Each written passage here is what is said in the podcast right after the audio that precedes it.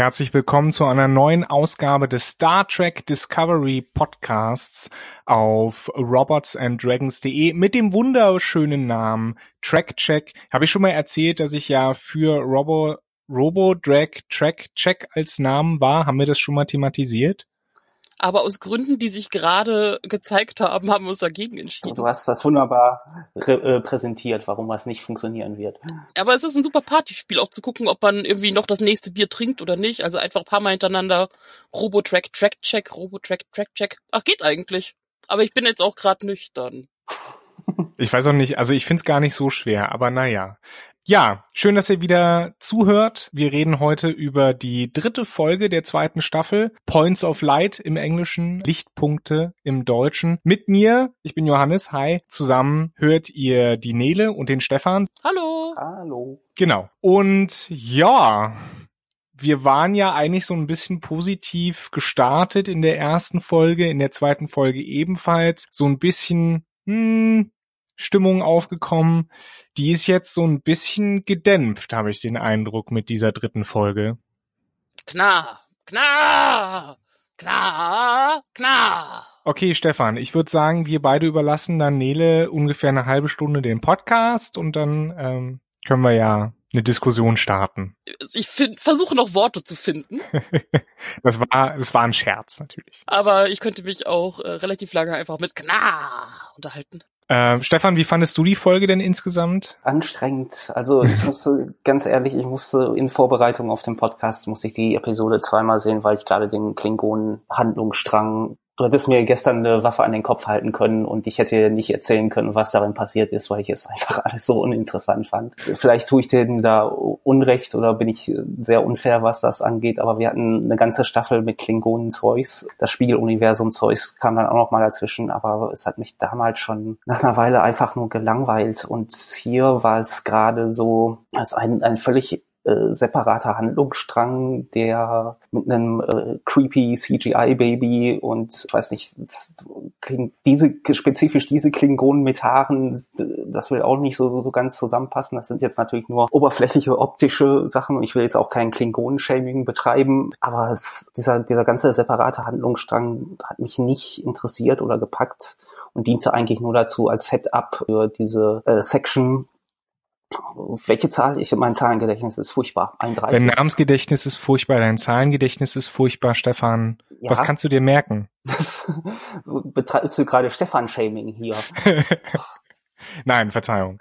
Äh, äh, Sektion 31 war das. Das habe ich mir doch gemerkt. Und eine Serie, die mich auch nicht so wirklich interessiert, zumindest bis jetzt noch, obwohl ich Michel Jo äh, leiden kann, gut leiden kann. Und deswegen, also da hat mich das alles, das, das ging dann auf Kosten der, der anderen Handlungsstränge irgendwie, die potenziell hätten interessant werden können, es aber auch sind oder in irgendeiner Form zu Ende gebracht wurden oder äh, weitergebracht wurden, außer noch ein paar Informationshäppchen in den Raum zu werfen. Also von daher gesehen war es insgesamt eigentlich ein Durcheinander und uninteressant für mich. Ich habe da direkt eine Frage an unsere Zuhörer und zwar hat irgendjemand sich darüber gefreut, dass die Klingonen wieder da sind? Kennt ihr irgendjemanden, der gesagt hat, juhu, Klingonen? Ähm, ich glaube, also das meiste, was ich gehört habe, dass man sich freut, dass man äh, das äh, Raumschiff gesehen hat von denen, was dann auch unter dem Klingonen Empire Zeichen steht etc. Aber ansonsten, ich, war ja schon durch das Promo-Bild, was man für die Folge vorab bekommen hat,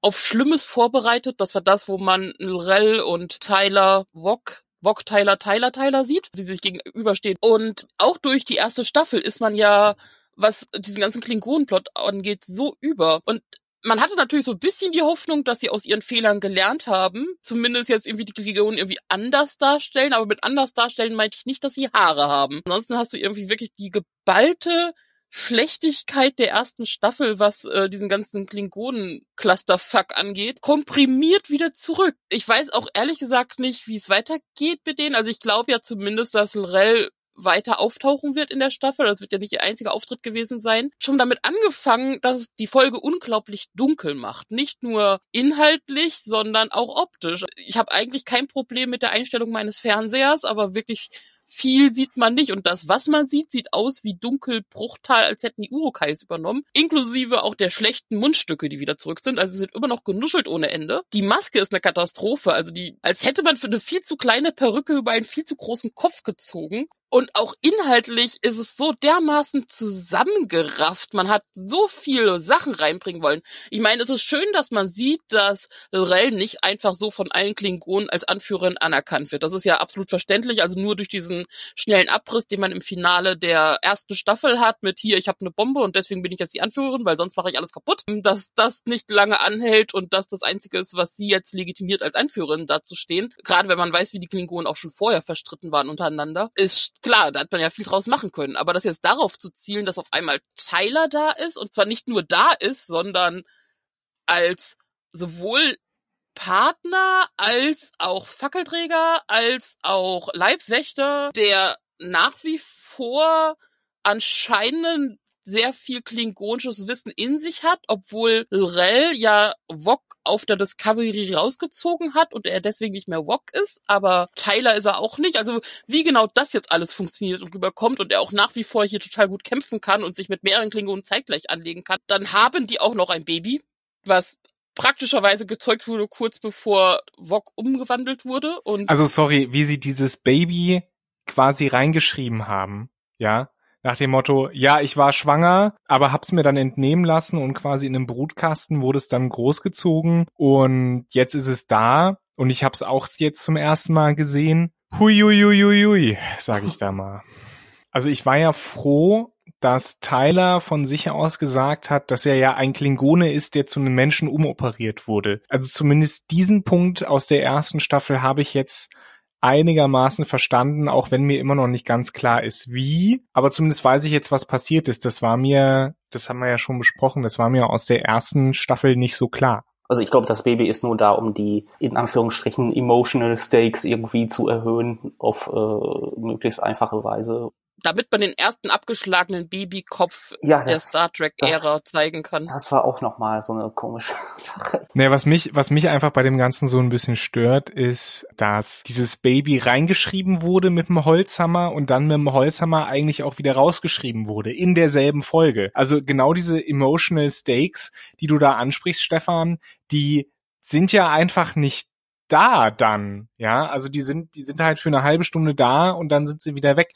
Und das ärgert mich einfach, weil das sehr, ja, Verzeihung, fast schon dilettantisch rüberkommt, so ein bisschen was die Handlungsplanung angeht wobei das Baby natürlich trotzdem weiter vorhanden ist und das weiß ja sowohl Rel wie auch äh, Tyler wissen ja, dass es da ist und Tyler weiß auch wo. Also es kann ja durchaus gerade in Beziehung zwischen den beiden ja nochmal vorkommen. Ich habe auch das Gefühl, dass Georgiou oder beziehungsweise Sektion 31 Tyler auch durch aus bewusst haben wollen, nicht nur weil er ein Freak ist, wie sie sagt, sondern ja auch, weil Lorel eine wirklich ernsthafte äh, Liebe für ihn empfindet und das natürlich auch ein einfaches Druckmittel ist, was durch das Baby ja nochmal erhöht wird. Wobei Lorel hatte erst keine Muttergefühle, so irgendwie gar nicht und auf dem nächsten Moment, sobald Tyler sagt, oh, ich bin ein Vater, sie so, oh Gott, ich bin voll die Übermutter. Ähm, okay. Sie ist ja jetzt auch die Mutter aller Klingonen. Was zur Hölle?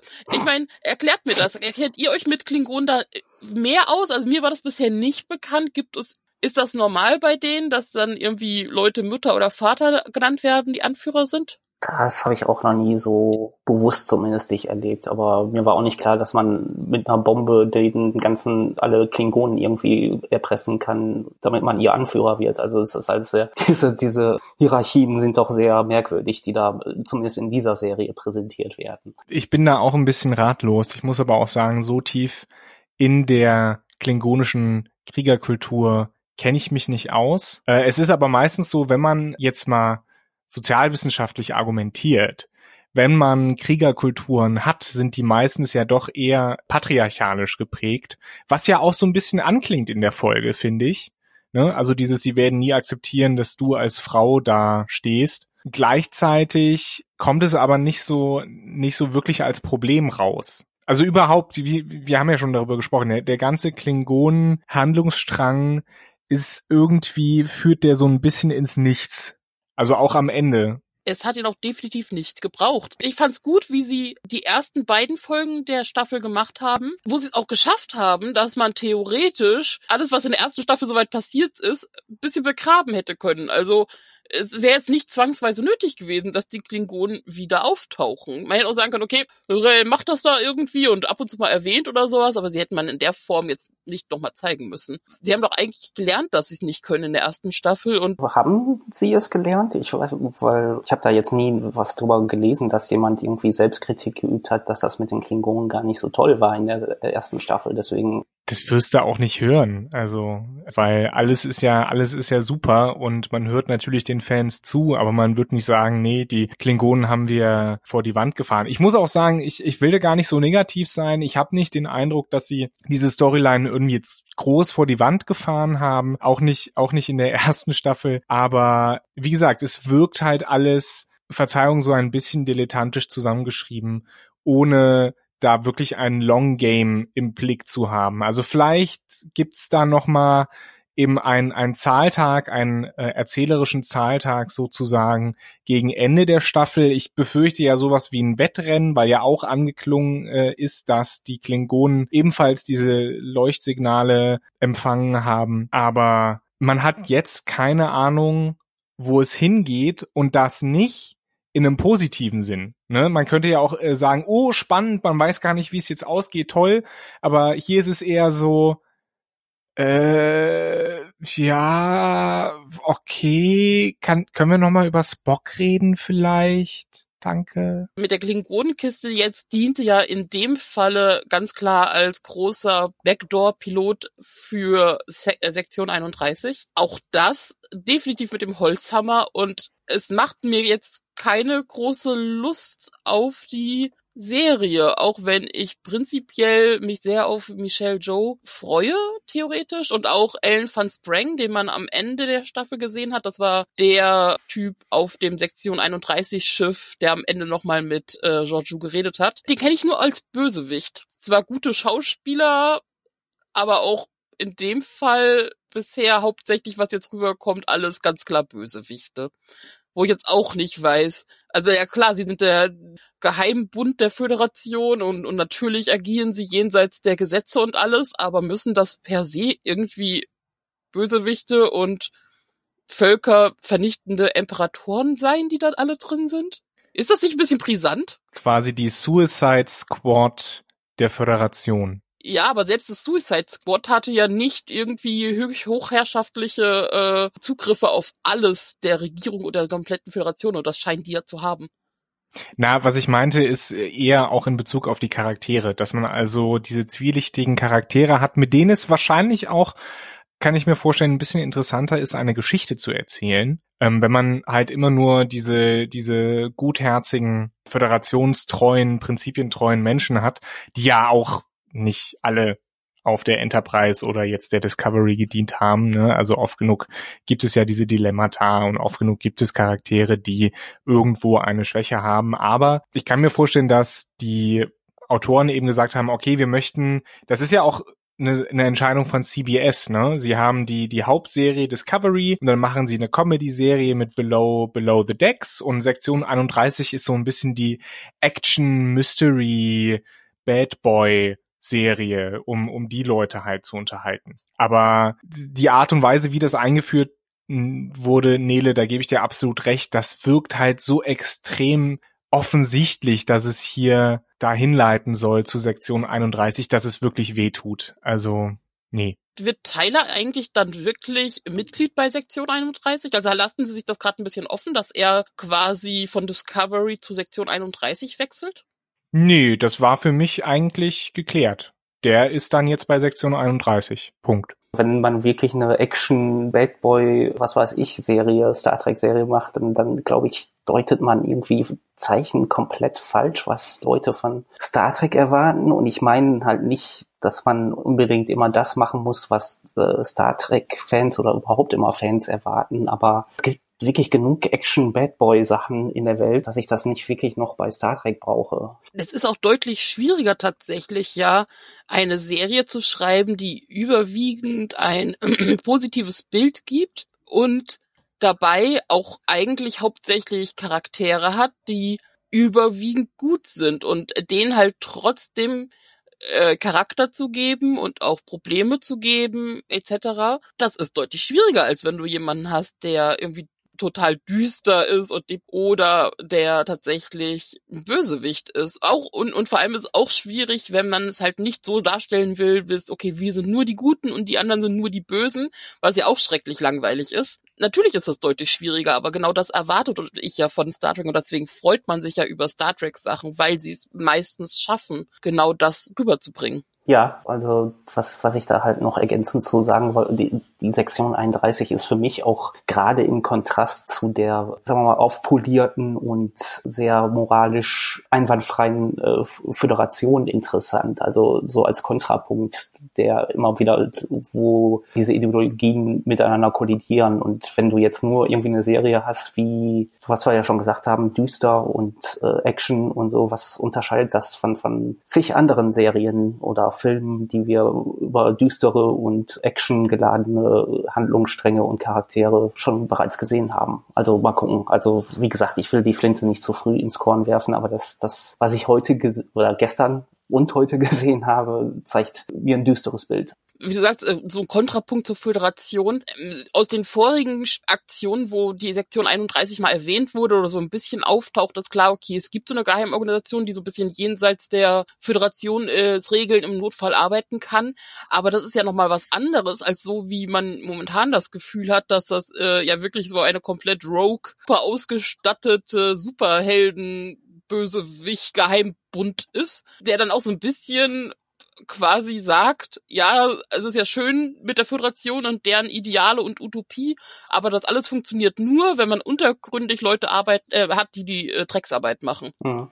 Und, und, und das ist ja so dieses, ja gut, also was ist denn das für ein Bild von der, von der Utopie? Ja, da, da könnte man befürchten, dass das äh, dann doch ein zu zynisches Bild zeigt von, von der Föderation. Wir hatten ja schon, schon Anklänge so immer mal wieder in der Star Trek Geschichte, aber ja, da bleibt es zu befürchten, auch weil die Föderation ja nicht mit offenen Karten ihren eigenen Leuten gegenüber spielt, wie wir in der Sache mit äh, Spock ja erfahren haben. Also kurz zur Handlung. Die Mutter von Spock und Burnham, Amanda, hat sie eigentlich einen Nachnamen? Amanda Sareks Frau oder so? Hat Sarek einen Nachnamen? Wie ist das eigentlich mit Vulkaniern und Nachnamen? Mach das doch mal bis zur nächsten Folge, Stefan. Okay. Dann können wir, können wir drüber reden. Also Amanda Dingsbums kommt auf die Discovery, um mit Burnham zu reden. Und wir erfahren ein bisschen mehr über, über darüber, was Spock so gemacht hat und dass er keine Liebe bekommen hat von seiner Mama, was glaube ich aber auch so ein bisschen dem Kanon vielleicht widerspricht, aber ich, auf jeden Fall äh, in seiner Akte steht, dass er aus der Psychiatrie oder aus der geschlossenen äh, Anstalt, in der er untergebracht war, in der er sich selbst eingeliefert hat, ausgebrochen ist und dabei drei Ärzte getötet haben soll, was Burnham und Amanda unglaubwürdig finden, weil äh, er das nie tun würde. Gleichzeitig könnte er aber auch ein Psychopath sein, man weiß es nicht. Und jedenfalls äh, hat Burnham irgendwas ganz Schreckliches getan, das sie sogar ihrer Mama nicht erzählen kann. Und außerdem taucht der rote Engel in Spocks Visionen auf. Ja, aber das ist eigentlich auch alles und damit äh, quälen sich halt 20 Minuten des Films rum. Auch Pike wird dann bewusst, okay, irgendwas wird hier vertuscht. Es ist also nicht ganz klar, in welche Richtung das geht und langsam, um ehrlich zu sein, nervt es so ein bisschen, nervt es mich zumindest, dass wir jetzt nicht wissen, was jetzt Burnham Spock angetan haben soll, das so schlimm ist, dass man nicht darüber reden kann und er mit ihr nichts zu tun haben will. Weil letztlich, wenn man eben nur dieses Geheimnis weiter aufstapelt, wie es momentan passiert, kann der letztlich Grund der letztliche Grund nur enttäuschen. Deutete, deutete sich letztes Mal eigentlich schon an, dass, dass wirklich Brotkrumen hingeworfen werden, um Zeit zu schinden, obwohl die letzte Folge meiner Meinung nach sehr viel unterhaltsamer war und hier wirklich mehr oder weniger auf der Stelle getreten wurde. Gibt halt übrigens tatsächlich keine Nachnamen. Also zumindest äh, bei Memory Alpha sagt man das, der keine Vor- und Nachnamen bekannt sind, also dass es keine zwei Namen gibt. Das muss die Bürokratie auf Vulkan extrem einfach machen. Spock heißt hinten Spock. Vorne heißt er nach Angaben in dem Buch und von Machern Nschkai, keine Ahnung, ich, man kann sich aussprechen, aber ihr könnt es nachgucken. Die meisten Leute werden es eh wissen. Also ähm, es, er hat tatsächlich noch einen anderen Namen und es gibt auf Vulkan wohl Rufnamen, die man auch gerne einsetzt, wenn man mit nicht-Vulkaniern redet, also sowas wie sich viele äh, Asiaten auch durchaus mal englische Namen gegeben haben, weil sie es leid sind, dass ihre Namen nicht richtig äh, ausgesprochen werden. Aber es gibt anscheinend keinen Familiennamen in dem Sinne. Was ich eigentlich sagen wollte, ich bin da gerade so ein bisschen abgedriftet, dass man hier wirklich nur auf der, auf der Stelle tritt. Ja gut, die Mutter-Sohn-Beziehung, das wurde, glaube ich, in der bisherigen, in den bisherigen Inkarnationen immer so gehandelt, dass es äh, im Kontrast zu Sarek doch mehr eine liebevolle Beziehung war oder zumindest eine, eine menschlichere Beziehung und dass das dann auch immer so ein bisschen zu Spannungen geführt hat, aber äh, darauf wurde dann letztendlich auch nicht so tief eingegangen. Also deswegen finde ich das auch gerade diese, diese Aussage, dass ich ja meine Emotionen mehr oder weniger und keine richtige Mutter war und sowas, also finde ich ein bisschen merkwürdig, aber gut, wenn der eigene Sohn in der äh, in einer Nervenheileanstalt ist, dann fragt sich wahrscheinlich jede Mutter, was ob ob sie was falsch gemacht hat. In den ersten beiden Episoden konnte man das ja durchaus noch schön hinnehmen, dass es klar wird, okay, zwischen Burnham und Spock ist irgendwas vorgefallen, irgendwas Schlimmes, aber sie spuckt es nicht so richtig aus. So ein Aufbau, das ist, finde ich, durchaus okay, dass man das nicht direkt alles auf den Tisch bringt und aufbaut, das war da noch sinnvoll. Aber jetzt, wo Amanda aufgetaucht ist und sie ja ganz klar auch Gespräche darüber führen und klar ist, okay, da ist irgendwas Größeres vorgefallen, äh, jetzt auch in der Psychiatrie. Und sie sagt es immer noch nicht. Es wird schon klar gesagt, Spock ist in einer Psychiatrie und die Ärzte blocken erstmal und sagen, nein, es gibt keinen Kontakt und Spock möchte keinen Kontakt mit seiner Familie haben. Und Amanda versucht sich darüber hinwegzusetzen und klaut seine medizinische Akte und zu dem Zeitpunkt ist ja jetzt noch nicht bekannt, dass irgendetwas Größeres dahinter steckt, sondern erstmal wird nur gesagt, Spock ist in einer Psychiatrie und wird behandelt und hat sich selbst dahin begeben. Jetzt mal ganz ehrlich, wenn jetzt irgendjemand auf die Idee kommt, meine medizinische Akten zu klauen, einfach weil er der Meinung ist, er hätte, er hätte dann Anrecht zu, Gott würde ich meiner Familie die Hölle heiß machen und erst recht keinen Kontakt mehr mit denen haben wollen. Ich habe so ein bisschen die Befürchtung, dass das so ein eine Art Lost-Syndrom sein könnte, also wie in der Fernsehserie Lost, dass sie einfach immer mehr Geheimnisse aufeinander schichten, aber selbst gar nicht so wissen wirklich, wo sie am Ende landen wollen äh, und das Ganze dann so ein bisschen in sich zusammenbricht. Also da müssen wir mal schauen, wohin sich das entwickelt. Was ich mich gerade gefragt habe, als du die Krankenakte erwähnt hast, haben die kein Backup? Hat die jemand vielleicht irgendwie kopiert oder sowas? Also, das liegt doch alles digital da.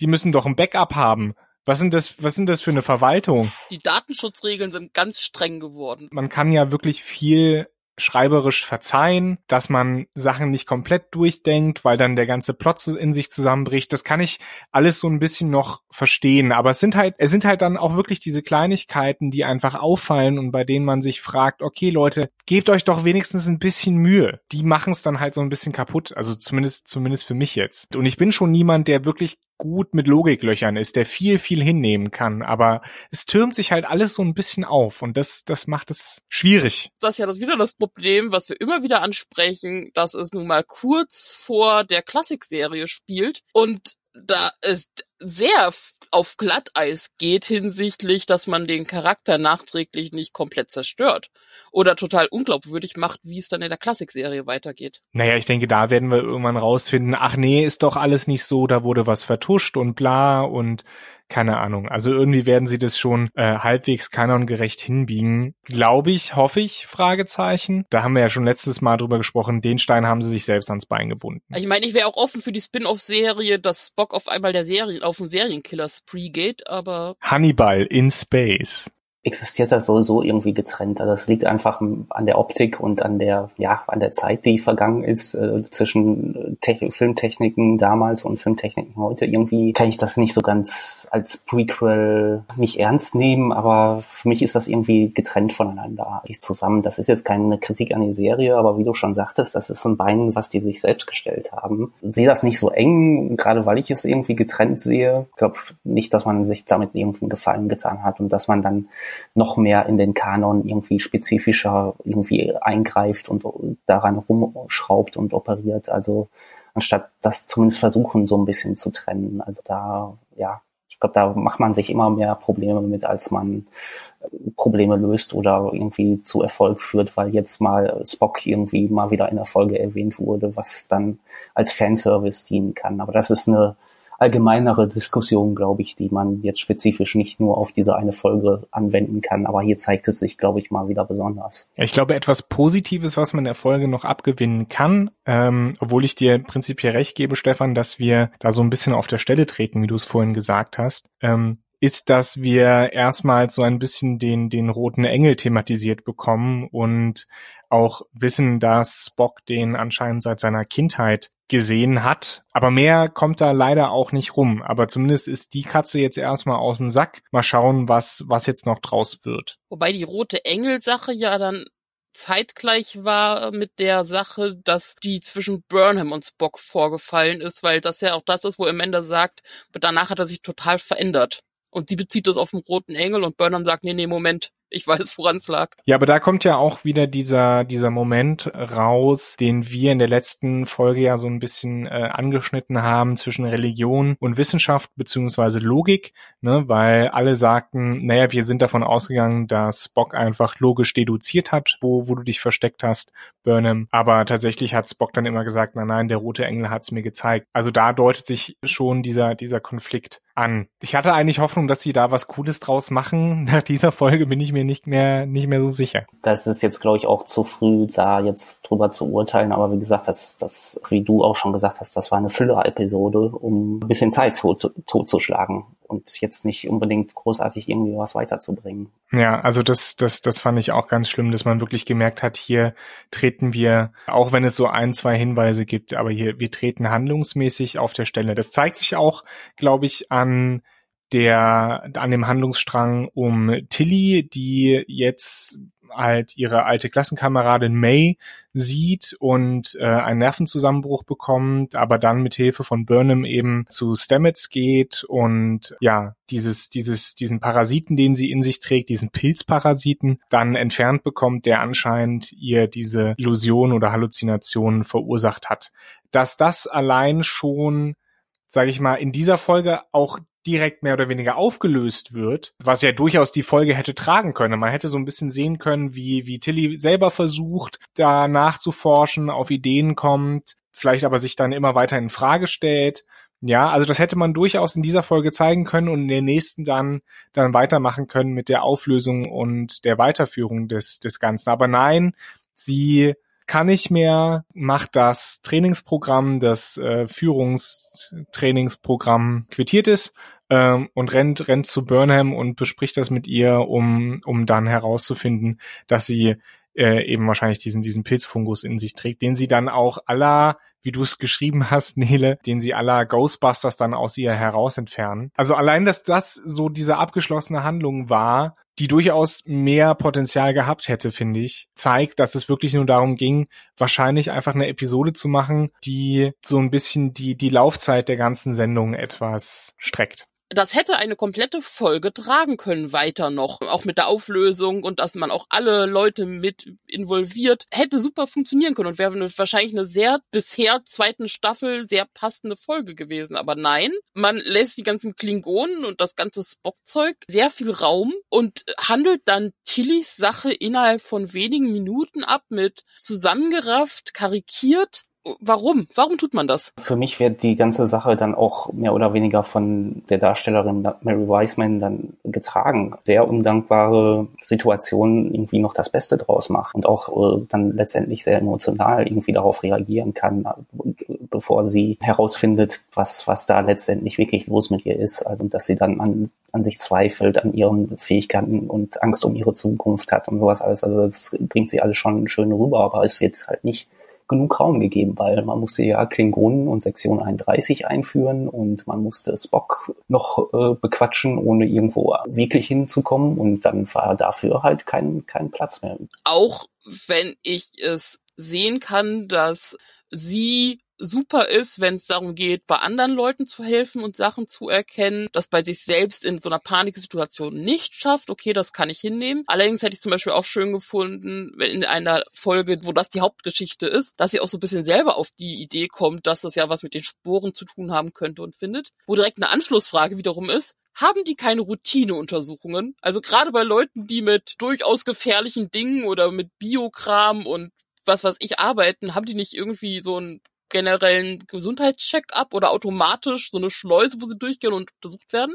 Weil Tilly ja nach dem Unfall in Episode 2 ja auf der Krankenstation war. Vielleicht war es zu dem Zeitpunkt noch nicht irgendwie so gewachsen, aber Burnham sagt ja auch, du brauchst nicht die Krankenstation, du brauchst Stamets irgendwie, der dir weiterhilft. Also anscheinend hat die Krankenstation da irgendwas auf irgendwas nicht geachtet, interpretiere ich jetzt mal. Sie hatten bestimmt Spaß beim Drehen, also diese Exorzismus-Ghostbusters-Szene, oh. super. Aber das macht leider ja das Ergebnis nicht besser. Wir haben da jetzt diesen halblebenden Pilzorganismus äh, eingefangen auf der Enterprise, äh, sorry, auf der Discovery. Schön, dass dir das auch passiert. Ich habe so oft in den Kritiken Enterprise geschrieben, das ist furchtbar. Also meistens fällt es dann noch auf und ich korrigiere es, aber äh. Aber naja, ist ja auch egal. Nein, also wir haben da jetzt äh, diesen, diesen schwebenden Fragezeichen Fungus Lebenskörper. Ich kann mir vorstellen, dass der bald dazu beitragen wird, dass man, dass man wieder den Bornantrieb nutzen könnte oder so. Ich weiß es nicht. Aber ja, was mit dem passiert, müssen wir jetzt auch erstmal schauen. Wie insgesamt wir schauen müssen. Du hast ja gesagt, Stefan, es ist erst die dritte Episode. Es kommen noch ein paar. Das Ganze zieht sich ja bis April weiter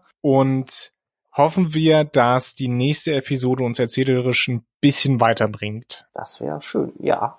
Das hoffen wir alle. Ohne Klingonen wäre auch ganz nett. Ich glaube, die, die werden wir nicht los. Ich hatte eigentlich nie groß was gegen Klingonen, aber ich möchte sie einfach jetzt in Discovery eine ganze Weile bitte nicht mehr sehen. Die Episode hat mich inszenatorisch an einem Punkt verloren, muss ich ja gestehen. Das war nicht nur in den sehr dunklen Klingonenräumen, wie, wie du ja auch bemerkt hast, Nele, sondern ähm, das war in dem Moment, als Tyler Wock und Lorel die anderen Klingonen da so abgeschlachtet haben, und ein Teil von mir dachte sich, die sind doch so mega widerstandsfähig. Warum sind die nach einem Messerstich schon K.O.? Egal. Ähm, und dann kam Cole, glaube ich, oder Cole, äh, mit seinen beiden Messern und im Hintergrund in Zeitlupe ins Bild und im Hintergrund hörst du, hörst du so eine E-Gitarre schrammeln. Oh, ja. Und da dachte ich mir, oh, Leute. Ah.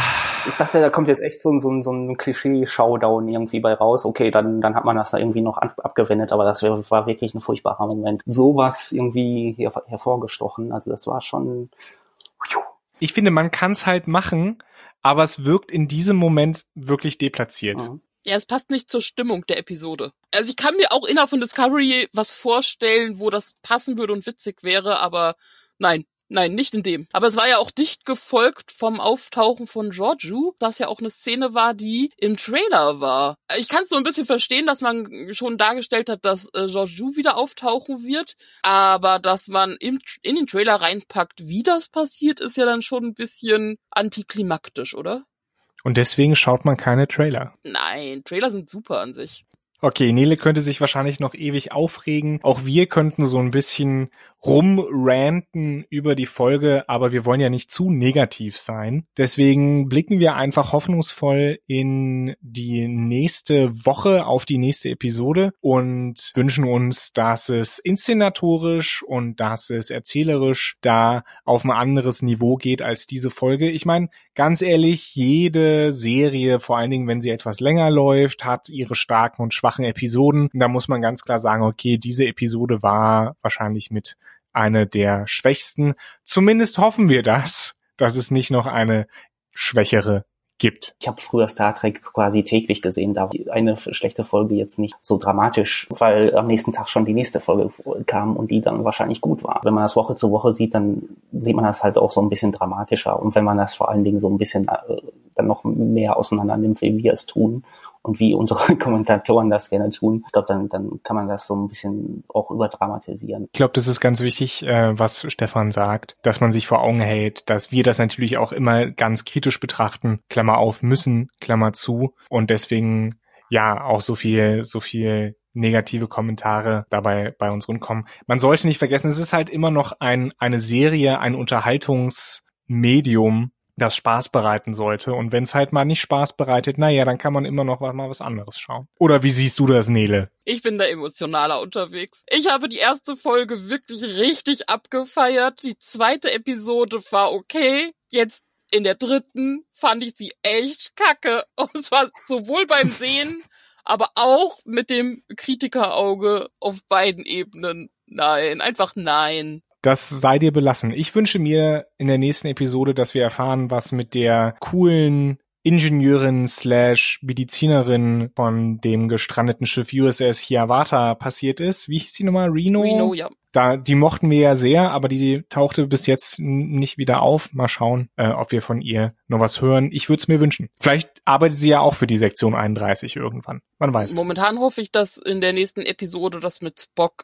also Spock endlich mal auftaucht und diese ganze Geschichte endlich mal ein bisschen handfester wird. Also generell, dass der der anderen Crew, äh, den anderen Crewmitgliedern wieder ein bisschen mehr Raum gegeben wird oder irgendwie was zu tun gegeben wird. Darauf hoffe ich. Und natürlich ja, dass die Spock-Sache, die jetzt mehr oder weniger großes Thema in der Staffel so etabliert ist, dass die auch weiter vorangetrieben wird und nicht, dass man irgendwie so so zwei Schritte geht und dann ach, und dann lassen wir es. Okay, zusammengefasst, äh, wir hoffen, dass es besser wird. Wir hoffen, dass ihr nächste Woche auch wieder einschaltet bei dem dem Robo-Drag Track Check, dem Podcast über die Serie Star Trek Discovery von Robots and Dragons. Und ich für meinen Teil sage auf Wiederhören und bis zum nächsten Mal. Tschüss. Tschüss. Tschüss.